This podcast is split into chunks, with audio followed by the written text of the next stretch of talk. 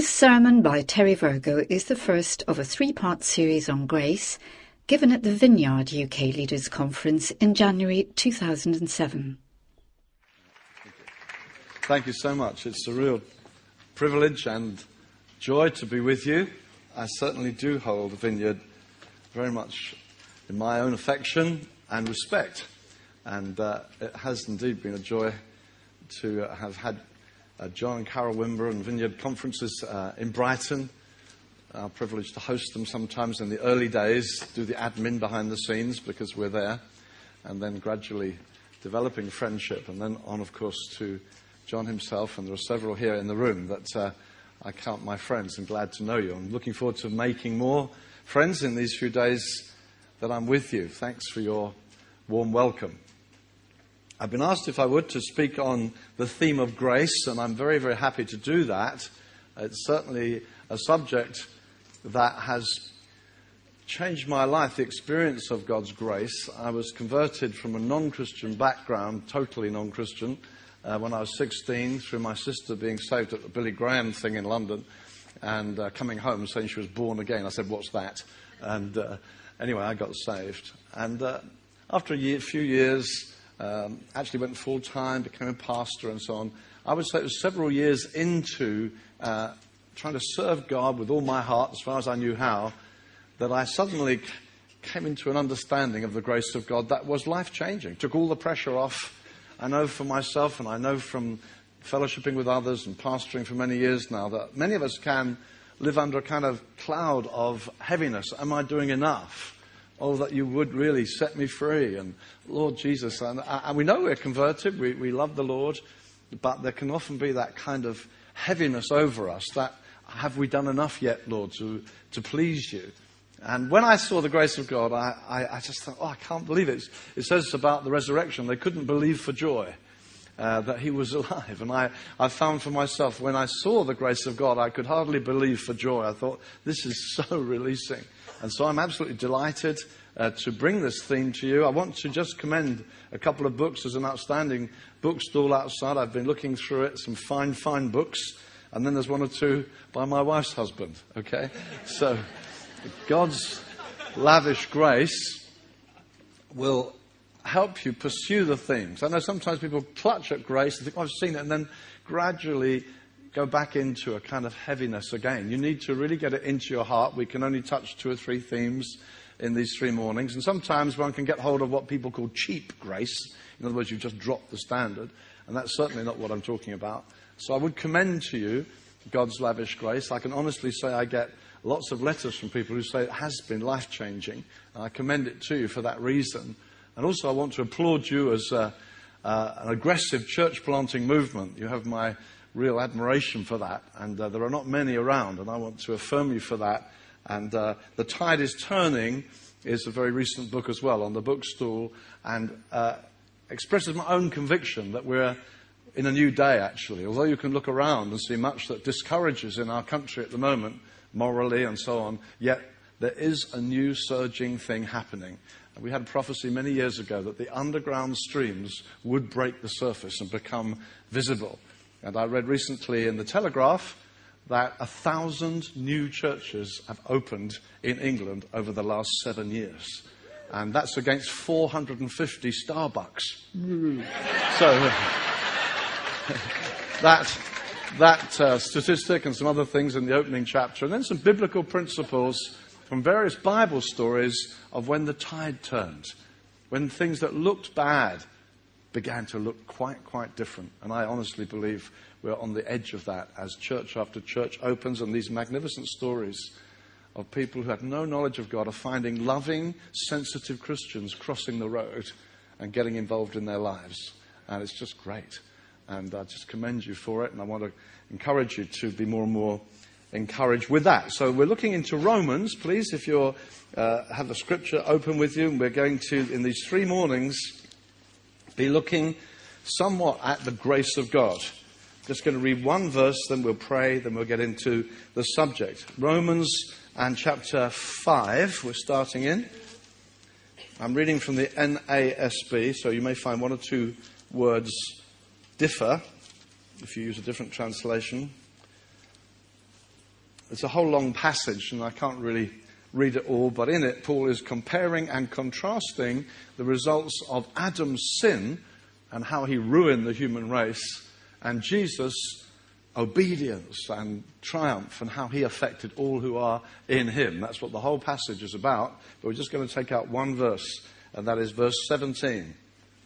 Romans 5:17 For if by the transgression of the one death reigned through the one much more those who receive the abundance of grace and the gift of righteousness will reign in life through the one Jesus Christ. Father, we thank you so much for the high privilege of knowing you. We thank you, you delivered us from our blindness, our preference for evil, our ignorance. We thank you, Lord Jesus. You've shown us something of your mercy and kindness and faithfulness. We thank you, Lord, for your patience with each one of us, your desire for our good. And Lord, we welcome you. We love worshiping you. We love drawing near. And Father, we thank you for your promise. Draw near to God, He will draw near to you. So we pray, Father, right now for the Holy Spirit to be our teacher. Let me encourage you just individually, just ask God to speak to you the spirit of revelation. You might see truth in such a way that it blesses you, sets you free. Come, Holy Spirit, teach us what you have done through the cross, through the resurrection, through the coming of grace to our lives.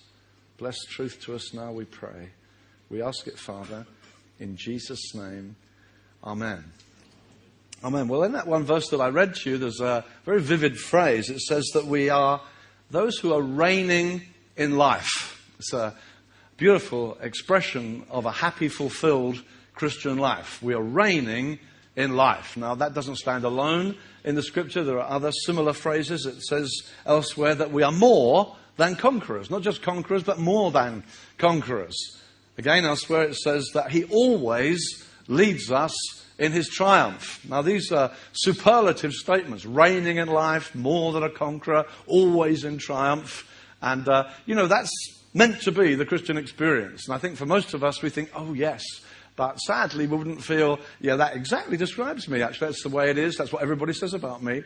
Um, we don't tend to feel that, but we can feel a kind of, yeah, Lord, surely that's what you came to me for. Surely that's what I was expecting. And we can have moments where we just long for more of being a winner, not a loser. Uh, as the Bible says, the head, not the tail, on top, not under the circumstances so much. Not so vulnerable. We're supposed to be reigning. We're supposed to be triumphing according to the promises of Scripture. And we can have kind of moments where we think, yes, Lord, I will give myself to this. And I guess most of us know what it is to have ups and downs, and we can have moments of what we might call fresh dedication. Maybe at such a conference as this, where you uh, come away to be with the Lord and different things are said and happen. You think, Lord, here I am, the beginning of a new year. Sometimes it is that sort of a time when we, you know, someone gives us a new diary and uh, you know every page is virgin white, and you think, oh, I haven't messed up any of it yet.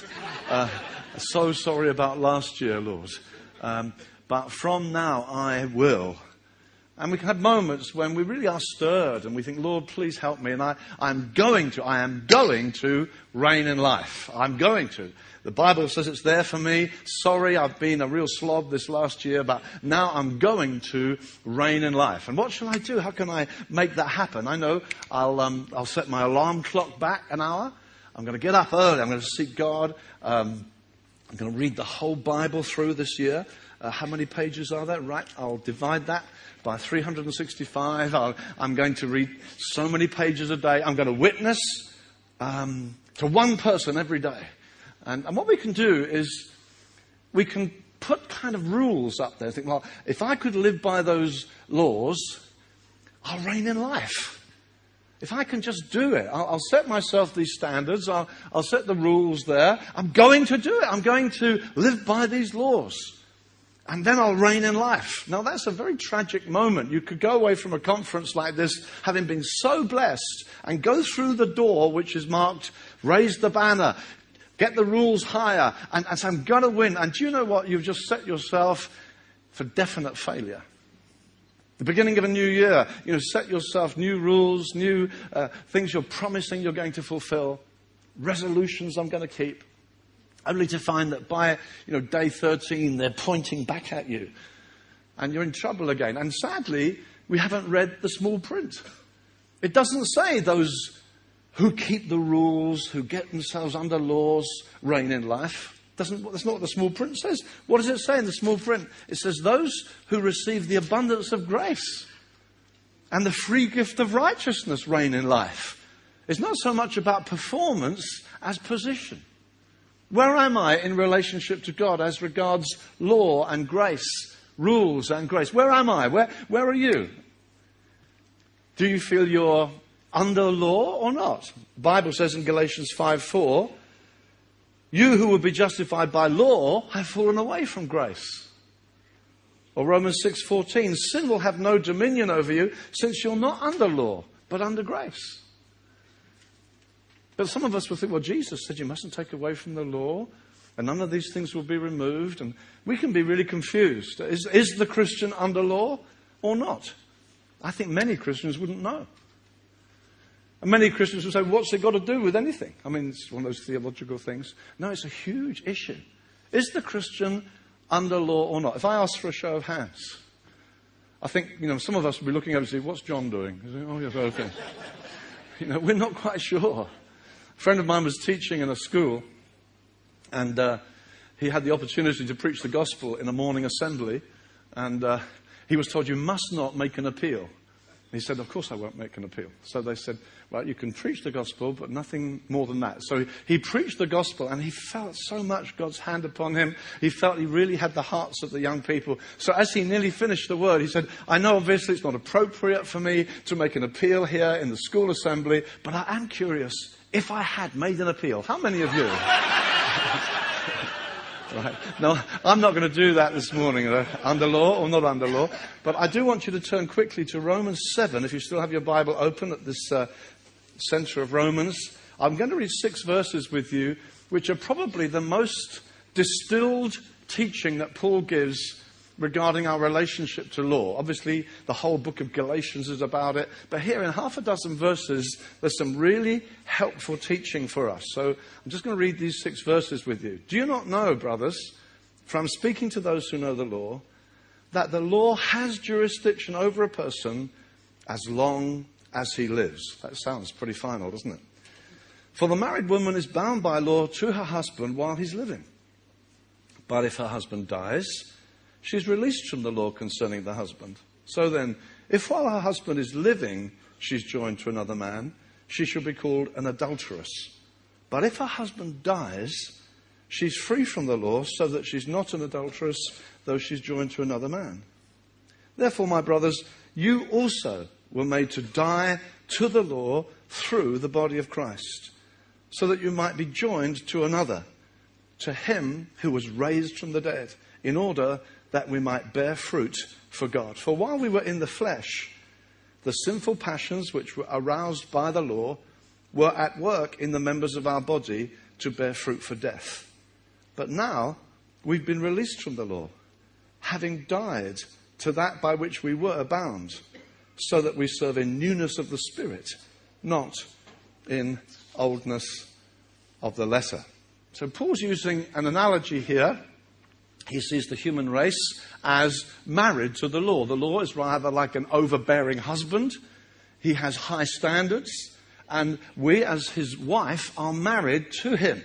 He makes his will plain to us. He says, You shall not do this, you shall not do that, you shall. And so he's with uh, real clarity and wisdom. We are subject to this husband, we are under his authority. And we can't say, well, actually, I'd like to be, I'd like to be married to Jesus, please. Uh, no, no, no. You can't be married to two at the same time. Quite plain in first one. Uh, you know, you're married as long as you live. You're, you're uh, married to this husband. And he has permanent authority over you. Not only that, it's hard to argue with him because although he often seems to find you out and make you feel weak and small, it's no good arguing. It's no good saying to this husband, I don't agree. I think you're wrong. because actually you know he's right. In fact, he's always right. And you're permanently married to this perfect husband who's always right, making you see how wrong you are. And not only that, he never lifts a finger to help you. Right. I saw one or two women just nudging their husband out there. No, no, it's not you. It's talking about the law here, okay? He doesn't actually help you. He just shows you your error, holds a magnificently high standard, makes you feel inadequate, and doesn't come to your aid at all to lift you to that standard. And you are married to him. You cannot marry another. And you're married as long as you both shall live.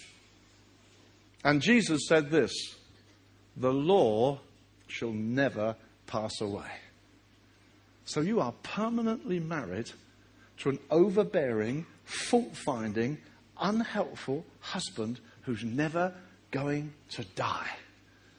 Isn't Christianity wonderful?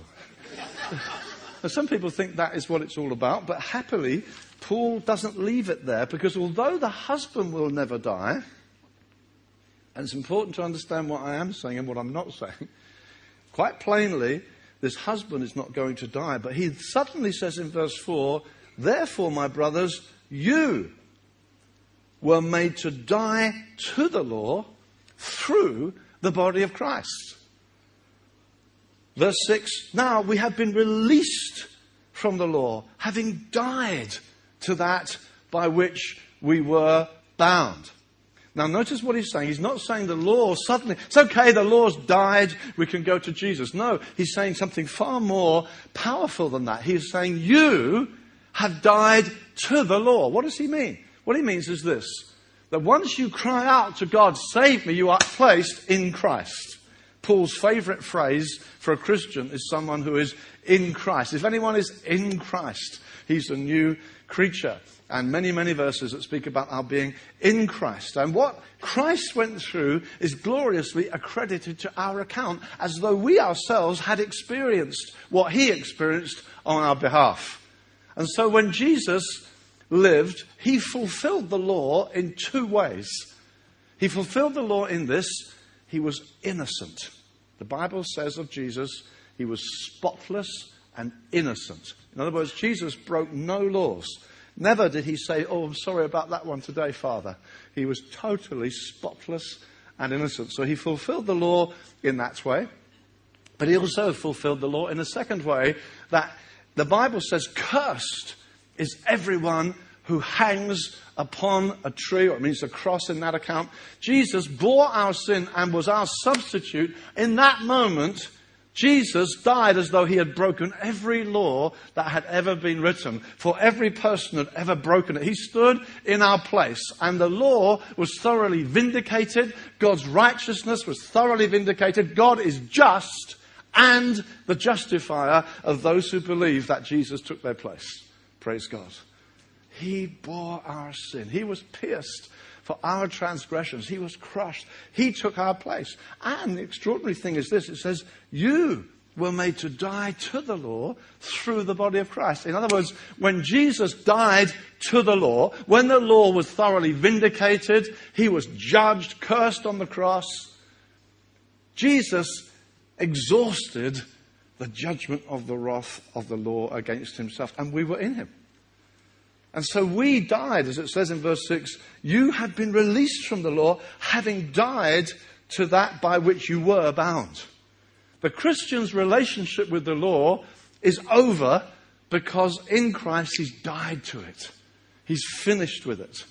As it says in verse 6, we have been released or discharged. It could be translated discharged. The illustration that Dr. Martyn Lloyd-Jones gives is of a soldier who has just done some years of military service. And at the end, maybe you're, you're a soldier for a couple of years, um, and the, the, the, sergeant major shouts at you every day and uh, tells you how horrible you are, and you jump up and down, you stand to attention. And then there comes the day when you are discharged. It's all over. And, uh, you know, you can be walking across the parade ground and you've no tie on and your jacket's over your shoulder and you're strolling out and the sergeant comes around the corner and says, Soldier! You think, oh, the sergeant. Wait a minute, I'm out. Bye, Sarge. And it, it really doesn't matter how much he shouts and how the veins stand out on his neck. He can't touch you. You're out. You are discharged. You're not under his sphere anymore. The Christian is not under law. He's not under the sphere of law. He has finished his relationship with law. It's all over. The Christian is called to reign in life through the abundance of grace. Not, it's not law keeping that's going to make you reign. That's not the ladder you're trying to climb up. God has given you a new position. It's not about your performance, how well am I doing? It's about your position. I am in Christ.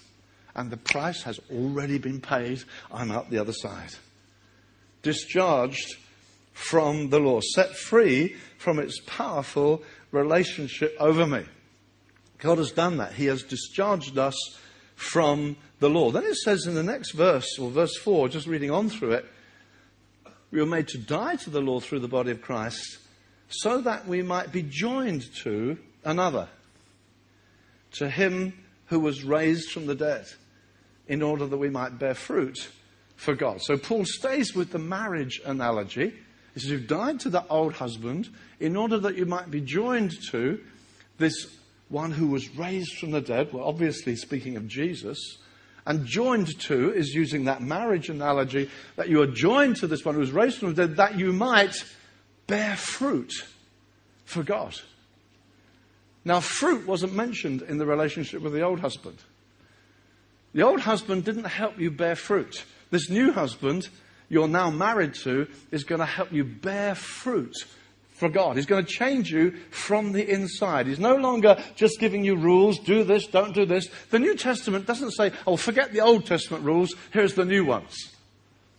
No, it's a new relationship altogether. It's a new kind of a husband. In fact, it says in Galatians in 3:21, the second half of that very important verse, and the whole of Galatians is all about this really, but Galatians 3:21 sums it up very interestingly when it says, if a law had been given which was able to impart life, then righteousness would have come through the law. If a, right, if a law had been given that could impart life, then yes, of course, we could be righteous by law. If the law, if when the, if the law says, you shall not covet, and it comes with life. If, if the law had life, if it imparted life to me, you shall not covet. Boom, it's just done it to me. Hallelujah. The law set me free. I didn't notice you had a BMW. You know, I'm just, you know, I'm just free. I'm just, I'm freed from any kind of coveting because the law imparted the life. No, no, there is no such law. If a law had been given that could impart life, then of course righteousness will come. Just give us the rules. That's all we need. Tell us a few rules. No, but it doesn't impart any life. That husband is an impotent husband. He doesn't impart any life to me. He just tells me. There's the standard. It's written in stone engraved in stone. It's not imparting anything to me. If it could impart life, well, yeah, then righteousness can come by the law. But Paul is saying, no, no, no. He's an impotent husband. We've died happily to that old husband. We have now been raised again to live in fellowship with this new husband who is not impotent. Jesus is not impotent. He's very potent. He says, My peace I give to you. He pours out his love in our hearts by the Holy Spirit. He says, Stay in me or abide in me and I in you. You'll bear lots of fruit. So I'm not trying to change by keeping these devastating rules or imposing some more on myself. I'm changed from the inside by having lots of fellowship with my very affectionate and potent husband who's changing me from the inside. So I find love welling up, joy welling up. I find stimulus from God God Himself imparting His life to me. No longer a rule book, but life coming from Jesus. It's a new kind of husband altogether. Now, the tragedy is, beloved, that people don't make that clear demarcation. Some people would say this Of course, the law can't save you, but you must, once you're saved, you must go to the law to be sanctified. People would teach that. And nowhere does it say that in the New Testament at all. It's completely wrong. It's not what the Bible says. The Bible says you've finished with the law, discharged, died. It doesn't say, well, you need a bit of law and a bit of. No, no, it doesn't say that. It says the, the letter kills, and the Spirit gives life. Well, you must have a little bit of killing. No, no, no. It doesn't do the trick. Hallelujah. God has released us from the oppression of the law and married us to this life imparting husband. See, the tragedy is from day one when some people get saved. You imagine, you imagine our dear friend we've just heard about. Wonderful story. You know, the day comes eventually when he says, I've seen it all. These people are remarkable. I've tried to clean up my own act. I've tried to stop swearing. I've tried, I can't do it. I've tried to make myself worthy to be among these people and this God. And then one day they hear the gospel. And one day you hear, You just believe, just as I am, without one plea, but that your blood was shed for me. Oh, Lamb of God, I can come as I am. Wonderful. And the day the light dawns, you can receive salvation as a gift. And then someone comes up to you and says, I'm so glad you became a Christian. Yes, so am I. I'm thrilled. Well, I just want to help you a bit. Oh, great. Thanks. Now, now you're a Christian. Uh, you must always do this and this and this, and you must never, no, no, no, and don't wear that anymore. And by the way, I should get that haircut. And, and you could find what happens is people say, oh, do this and do this, and, and you're saying, oh, thank you for the gospel, and, and thank you for that. Uh, I say, yeah, oh, thank you for that too. And uh, I see, yeah, I have to do that as well. Okay, thank you. Uh, uh, and that as well, okay. Oh, wonderful. I feel, I feel so released today from the burden I used to carry. Because people quickly mingle law and grace and make people think it's up to you now to somehow keep God happy. You got saved, but now you've got to somehow keep God happy by the way you perform. And many people can't keep it up. They feel like, how do you keep it up? How can I live this kind of life? The law actually was never meant to do that. In fact, if we just stay with Romans 7 for a moment, just see what the law's role is quite explicitly in the passage. And so it says, for instance, in Romans 7 7, we stopped at Romans 7 6. Romans 7 7, what should we say then? Is the law sin?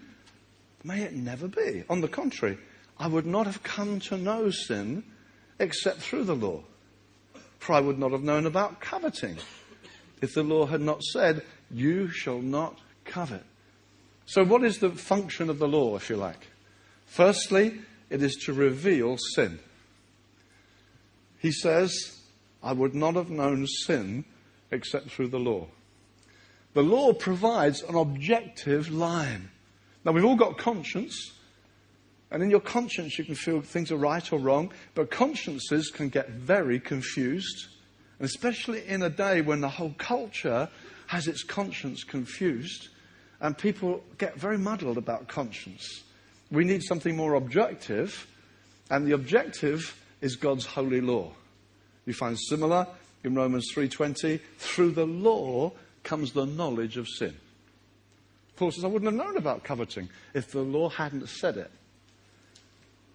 John's epistle says this sin is the transgression of the law.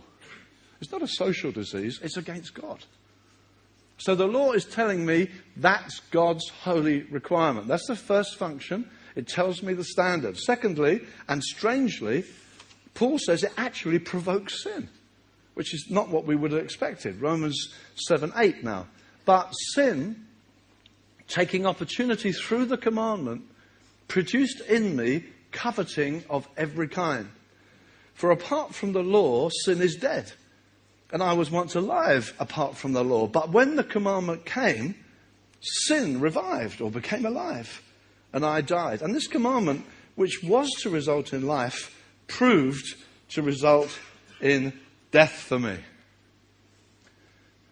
He's saying that it's meant to, it's meant to help me, but actually, amazingly, Paul says the law provokes reaction.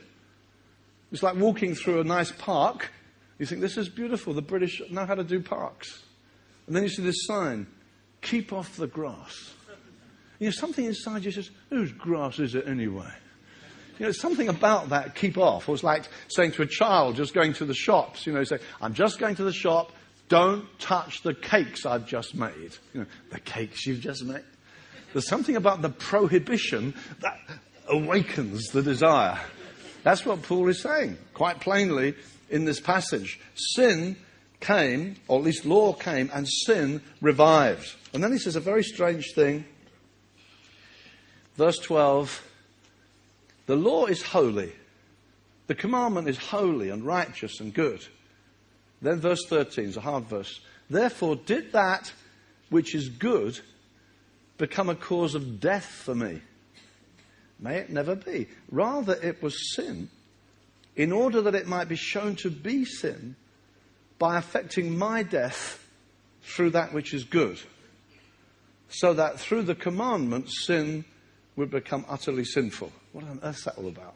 I believe what Paul is saying is this He's made such a case, and don't forget, some of the people who are reading this are Jewish people, and he's saying things that seem to be against the law. And he said, No, no, no, no, there's nothing wrong with the law. The law is holy and pure and good. So why, why can't it do the trick? Well, what it does is to demonstrate clearly that through the commandment, sin should be seen totally sinful. God has left us aware of our sin through the coming of the law, through giving the law. And the law has demonstrated my need. In other words, see, some people today in our contemporary world would feel, well, man is essentially good. Man's good. And he's getting better and better. That's what some people would think. And they just, some people are deprived of good education or good housing, and they just need a better start in life. And then their essential goodness will surface. That's what many modern people think. Now, that's exactly the opposite of what the Bible says. The Bible says our need is much greater than a few bits of better education. You might have to say education, education, education, but it's not going to change the moral tone. You just get cleverer crooks. You know, it's because the law, knowing stuff doesn't change you. Because what does the law do then? The law shows how sinful we are. Can I illustrate? There's a glass of water helpfully placed here. But I, I don't know where it came from. I think it's okay, but I'm not sure. I, I don't know if this is pure or not. All right, this is an imaginary thing. I don't know if this is pure or not. Maybe it is. I tell you what we'll do. Just to make sure that this which we think is essentially good, to make sure we will add to it some imagined thing that is holy and good and righteous, like the law. I'm going to add to it this imagined thing and say, right, I add this. Now, there was no question about this, which we're adding. This is good. This came down out of heaven. Now, I'm going to put this in this water, which I think is okay, but I'm not sure. We'll put this in now. That's in. Right, we'll be okay now. Let's try it now. Mm. It's absolutely disgusting. Ah! What's wrong? What, no, but what I added was good. Oh, this must have been worse than I realized. Do you understand the experiment? No? if, we, if you add something undoubtedly pure to something you think, well, it just needs a bit of help. And the help makes it worse, not better. Paul says, so the law has demonstrated hey, we don't need just law, we need a revolutionary change. Actually, we need to be put to death and raised from the dead in newness of life. Because the law doesn't matter how holy it is, if it doesn't impart life, it can't change me. It's just knowing a few rules. Now, that's why, beloved, that when we become Christians, it's no good having this half and half thing of trying to live the holy life by trying to develop relationship with law because the law cannot change you. It's not that, that's not why it was given. It was given to show you what is sinful. It was given to provoke you. It was given to show you, hey, I need saving. The law leaves me defenseless. It's, I need a savior. And having found a savior, I don't then go back to the law. What are you doing? Paul argues strongly that in Galatians. Because that's what was happening in Paul's day. He'd planted church on pure grace, and then behind him came the Judaizers and said, Ah, but if you're a Christian now, you need to do this and this and this and this to make sure you're acceptable, because we know God for centuries, and He requires all these things. Oh, I see, we better do them then. And Paul says, You are in danger of losing the gospel completely. What are you doing? Going back to the things that just led you to Christ. Jesus is the answer now. He is the way. You don't need a way to the way. See, sometimes if we have a season of some backsliding, and we sometimes say, Lord, I'm really sorry. It's a new year. I'm going to try harder. Now, Lord Jesus, I'm sorry I've slipped. I will come back to you, Lord. Uh, um, to come back to you, i I'm going to do this. I'm going to keep this rule. I'm going to keep this rule. I'm going to keep this rule. Okay, now it's like, in order to keep your new husband happy, let's really develop our relationship with our old husband. You know, try that in the world. It doesn't work. No, Jesus, Jesus says in Revelation, and it's not a gospel message, it's a message to Christians in the church at Laodicea. He says, You've got lukewarm. Yeah, I'm sorry, Lord. If anyone hears me knocking at the door and opens the door, I'll come into you. What, just you and me again? Yeah. But I'm so, yeah, I know you're lukewarm. Open the door, come back to me. But I'll clean up my act first. No, no, come to me. We finish with that husband. I am the way. We must have this relationship of love, this constantly enjoying Him, abiding in Him. He is the life. He's the way. He's the truth. He's the whole deal. We relate to Him. We don't relate to trying hard to sustain a standard that somehow vindicates me. Paul says to Timothy, the law is good, providing you use it lawfully, knowing it's not for the righteous, but for sinners. All right, so the law is still there for sinners. Terry is not saying, don't preach the law to the lost anymore then. Just be gracious to them. No, sinners need to know the standards. Paul says, the law is good, use it lawfully. It's for sinners, not for the righteous. The righteous have come into a new relationship with God by grace. So we reign in life through this abundance of grace. We're not under law.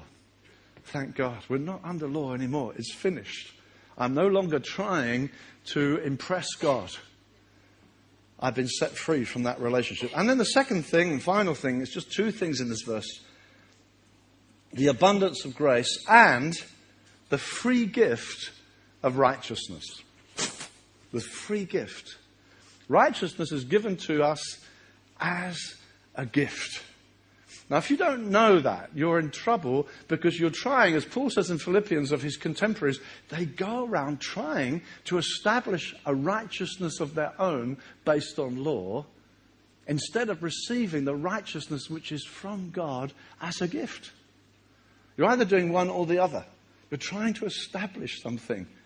You see, you can be in a meeting, you can uh, feel, Lord, I'm, I want to walk with you. I'm going to try hard. And, I, and, and, sometimes we're battling with a thing we feel is condemnation. And condemnation's a heavy deal. It's, it's feeling I'm not worthy, I'm not acceptable. And often we're trying to work ourselves free from feeling condemned. The Bible says this the devil is the accuser of the brothers and the sisters, no doubt.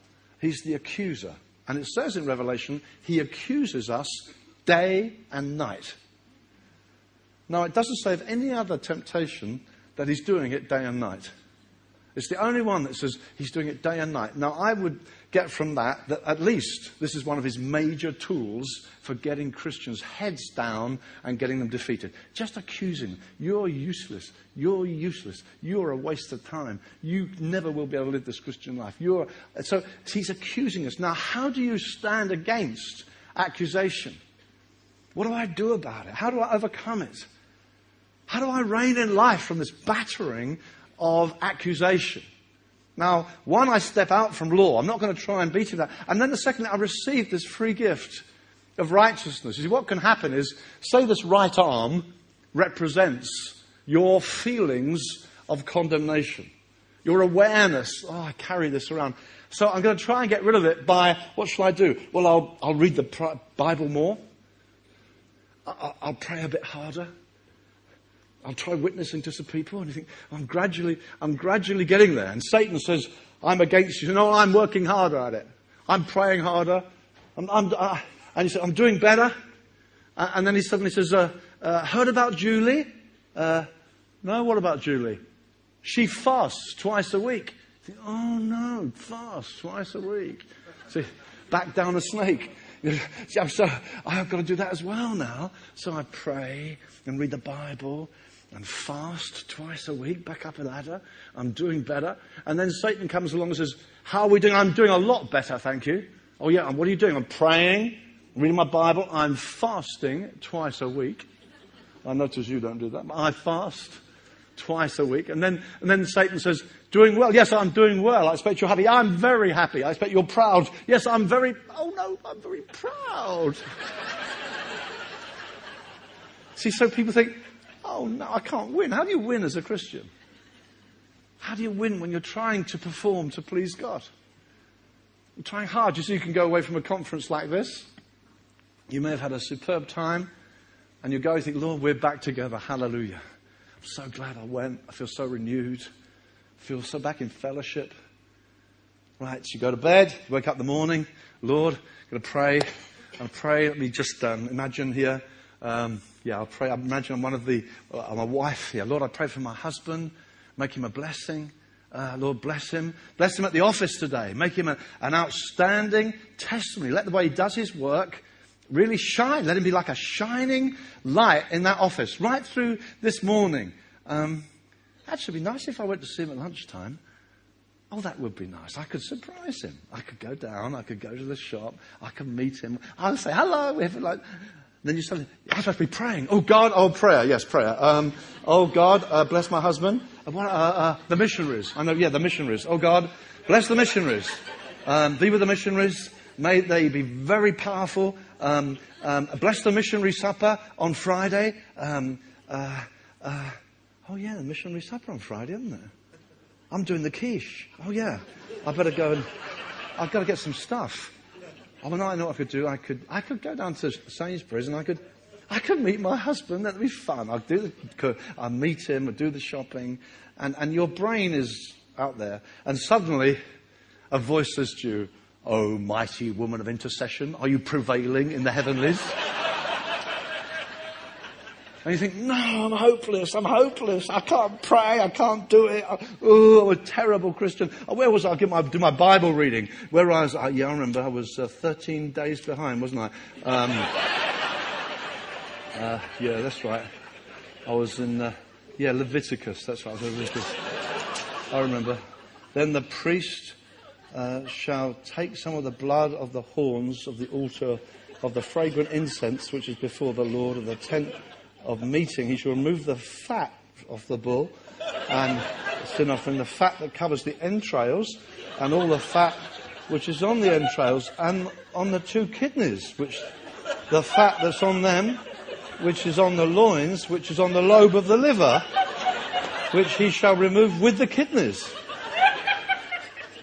And, uh, and then Satan comes up and says, Getting revelation, are we?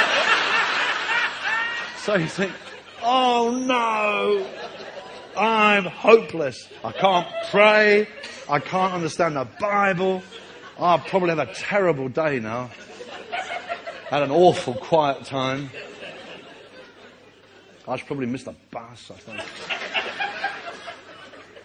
I'm awful Christian. I might, see, last night, oh, thank you, Jesus, for the Vineyard Conference. It was such a blessing. This morning, I'm a disaster. See, what happened between? Something terrible must have happened between here and there. Yeah, we slept through the night and nothing happened. What happened is you suddenly are assessing your relationship with God on the basis of how well you perform, which is wrong. Righteousness is a gift. We reign in life. This is huge, dear friends. We reign in life. We are over, not under, by the abundance of grace. In other words, we're not under law, grace, not law. Secondly, the free gift of righteousness. I'm not trying to impress God. I found someone who did it for me. Jesus has impressed him. And he is my Savior. Now, you say, Terry, you keep on mocking reading the Bible and praying. What's this with you? No, no, I love reading the Bible and praying. Well, I don't do it to earn brownie points. I read it to learn more. I've got all the brownie points I can manage. Jesus got them all for me and gave them to me as a gift. So even in the Old Testament, they had this preparation. They were told, bring a lamb, a perfect lamb. And, and, and when they brought their lamb, it wasn't that as, as, they came to the priest, it had to be spotless, it had to be, mustn't be blind or any broken bones. And so when they chose their lamb and brought it to the priest, they're not saying, I do hope the priest doesn't notice I've got all torn here and I've got mud here. Don't hope he doesn't know. No, no, we're not even thinking about how you look. You're offering the lamb. And he takes the lamb and he investigates the lamb. Any broken bones? No. Any disease? No. Is it blind? No, it can see. And he gives you back the lamb. He says, I find no fault in him. Hallelujah. Nothing wrong with my lamb. I'm accepted. As Pilate said, I find no fault in this lamb. Beloved, we've got someone who's perfect, stands on our behalf. I'm not trying to establish my own righteousness. I, have got it as a gift. He is my righteousness. I remember once I was praying, it came home to me very vividly, uh, very vividly. You remember Isaac, as he was getting old and blind, he had one son who he delighted in. He was called Esau.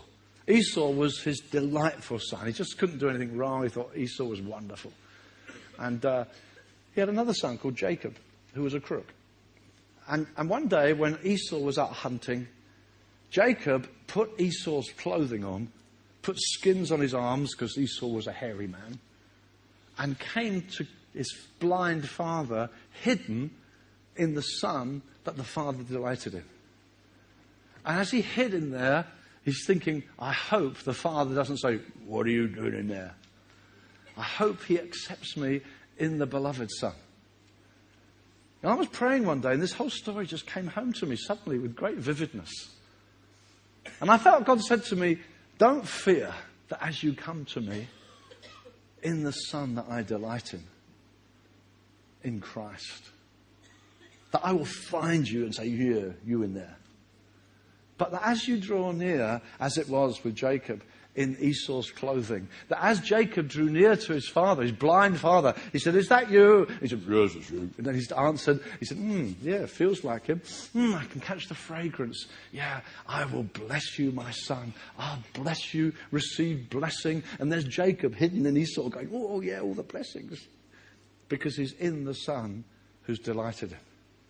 Hey, beloved, I am in the son that the father delights in. And God said to my spirit, Don't fear that I'll find you there and get you out. No, no, this is the whole deal. Ephesians chapter 1. He has accepted us in the Son in whom He delights. And we are blessed with all spiritual blessings. What? Because we've done well? No, but because we're in Him. See, sometimes you meet with people say, Oh, I'd love to receive more of the Spirit. I'd love to be speaking in tongues. I'd love this. I'd love that. But I don't suppose I'm not really worthy. You know, sometimes you pray with people and they, they, they say, oh, well, uh, perhaps God says I'm not ready yet. I'm, they're trying to somehow make themselves worthy to receive. Hey, I am hidden in someone who gives me all the worth I need. All spiritual blessings come because of my relationship with Christ, because I'm in Him. Yes? That's who we are. I'm not trying to earn points, I'm in Him. John Bunyan said that one day he was walking in a field and he saw a vision. Isn't that interesting? John Bunyan saw a vision. And he saw a vision of Christ as his righteousness. And he said at the day he did it, he was feeling quite despondent, feeling down. And he suddenly saw Christ as his righteousness. And he said, I suddenly realized it didn't matter how well I did, I couldn't add to his righteousness. Or how badly I did, I couldn't take away from his righteousness. But Jesus Christ is my righteousness, and He's the same yesterday, today, and forever. So when I wake in the morning, I'm not thinking, well, I hope I can perform well in prayer. I hope I can really be very spiritual in the Bible. Uh, God will be. No, no. Jesus is my righteousness again today. Hallelujah. Thank you, Jesus. Thank you, Father. You accept me totally because I'm in Him. Amen. We step into this. This isn't just for the day you get saved, it's for every day.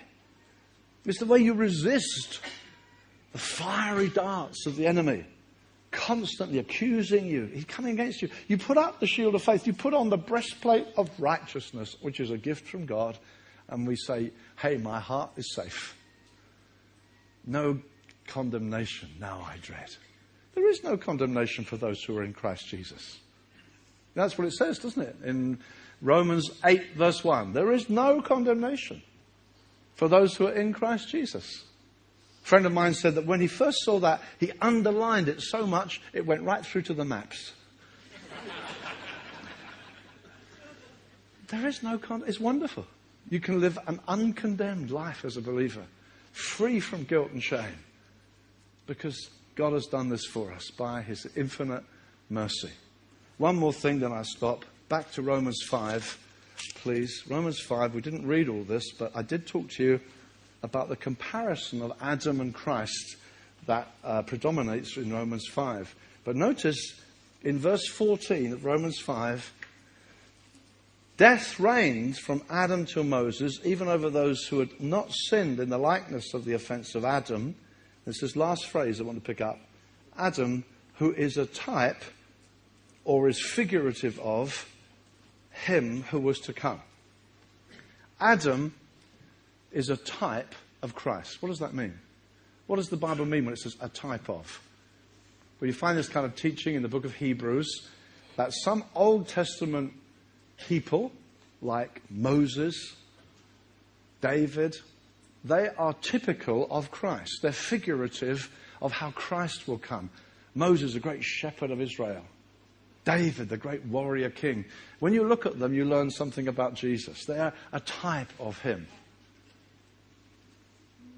Here it says Adam is a type of Christ. Well, how can Adam be? He was a sinner. How come Adam's a type of Christ? Well, I believe in this sense.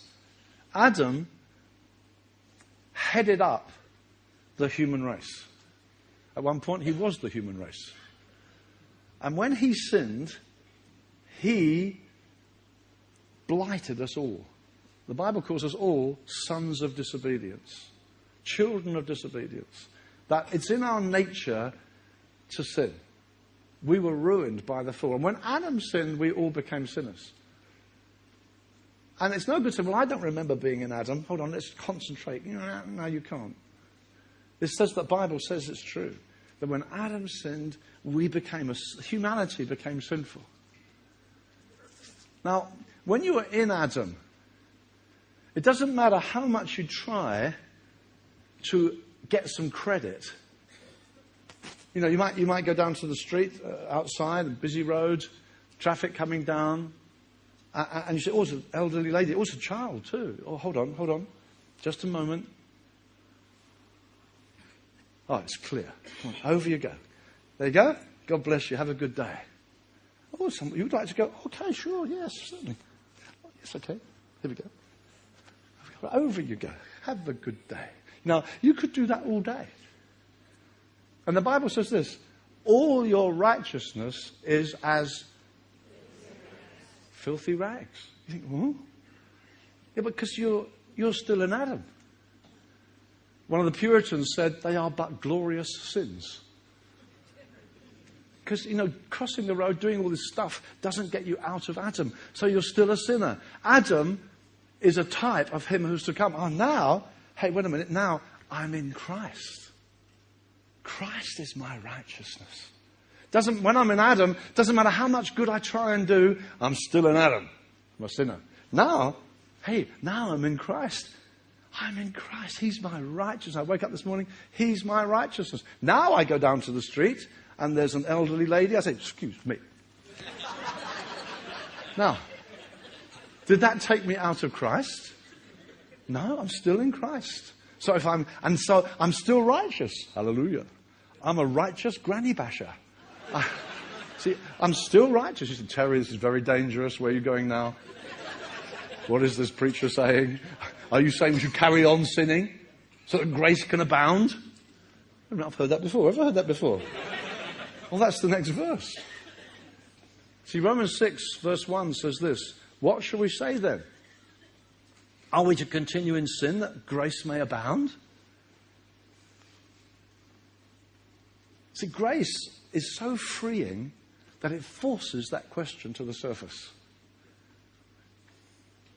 I was once preaching in Spain. I was supposed to be on holiday. My sister lives there. She said, We've got a little meeting. Will you preach on the Sunday? So I'm preach on the Sunday. And I'm halfway through a message on grace. And a gentleman stood up in the congregation. He said, I've never heard anything so outrageous. I thought, oh, how wonderful. This is exciting. I've never had that before. And I said, Sir, if you wait till the end, I think you're being exposed to the scandal of the gospel. I'm righteous as a gift. Shall we carry on sitting then so that grace can abound? That's what seems to surface. The great Dr. Martyn Lloyd-Jones said this that if you're never asked that question, you're probably not preaching the gospel. If you preach the gospel for all its freedom, it forces to the top. Can you carry on sinning then? That's what Paul has to argue that. He has to answer that question. Of course, he answers it. May it never be. Or as the old King James said, God forbid. or the J.B. Phillips says, as a true Englishman, what a ghastly thought. okay. Shall we carry on sinning? No, of course not.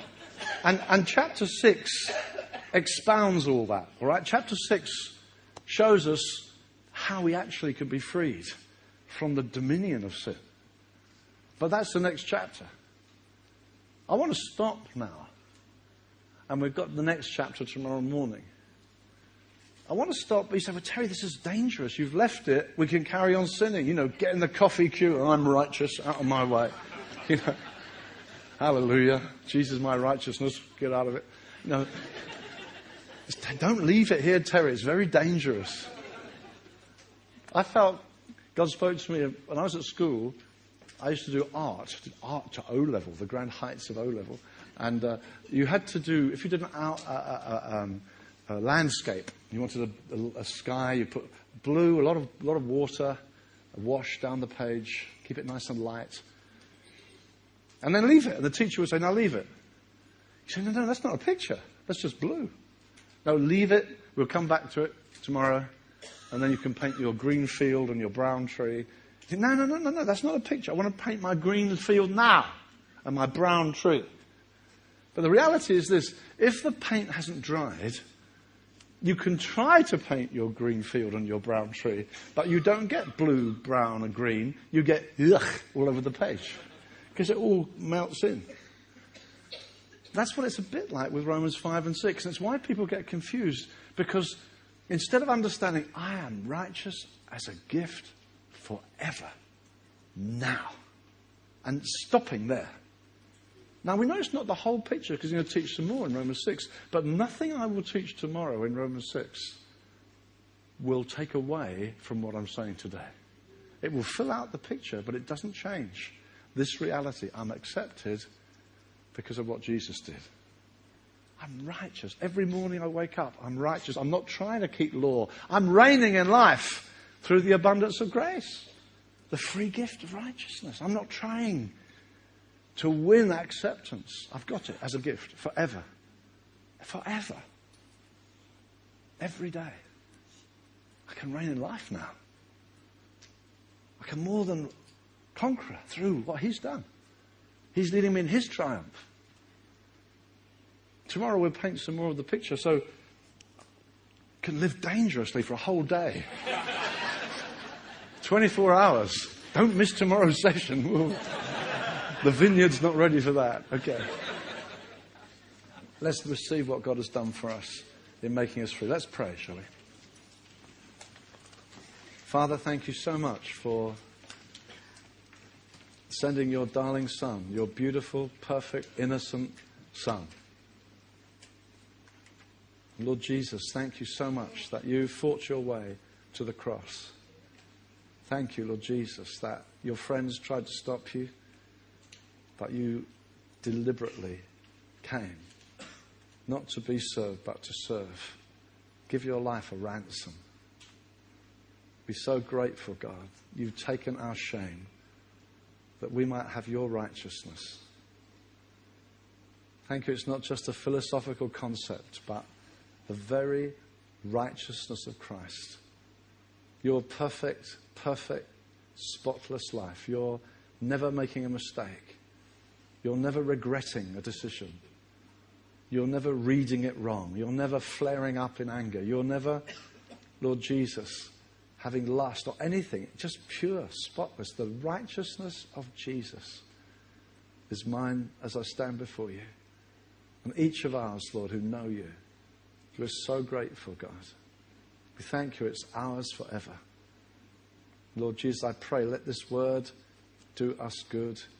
I do pray it will fortify. I pray let every individual, every church represented here, Lord, let us be founded on grace, building churches flooded with grace, living lives free in the grace of God. Lord, let this word do us good, we pray. In Jesus' name, Amen. You've been listening to a message by Terry Virgo, which has been made available to you by kind permission of Vineyard UK.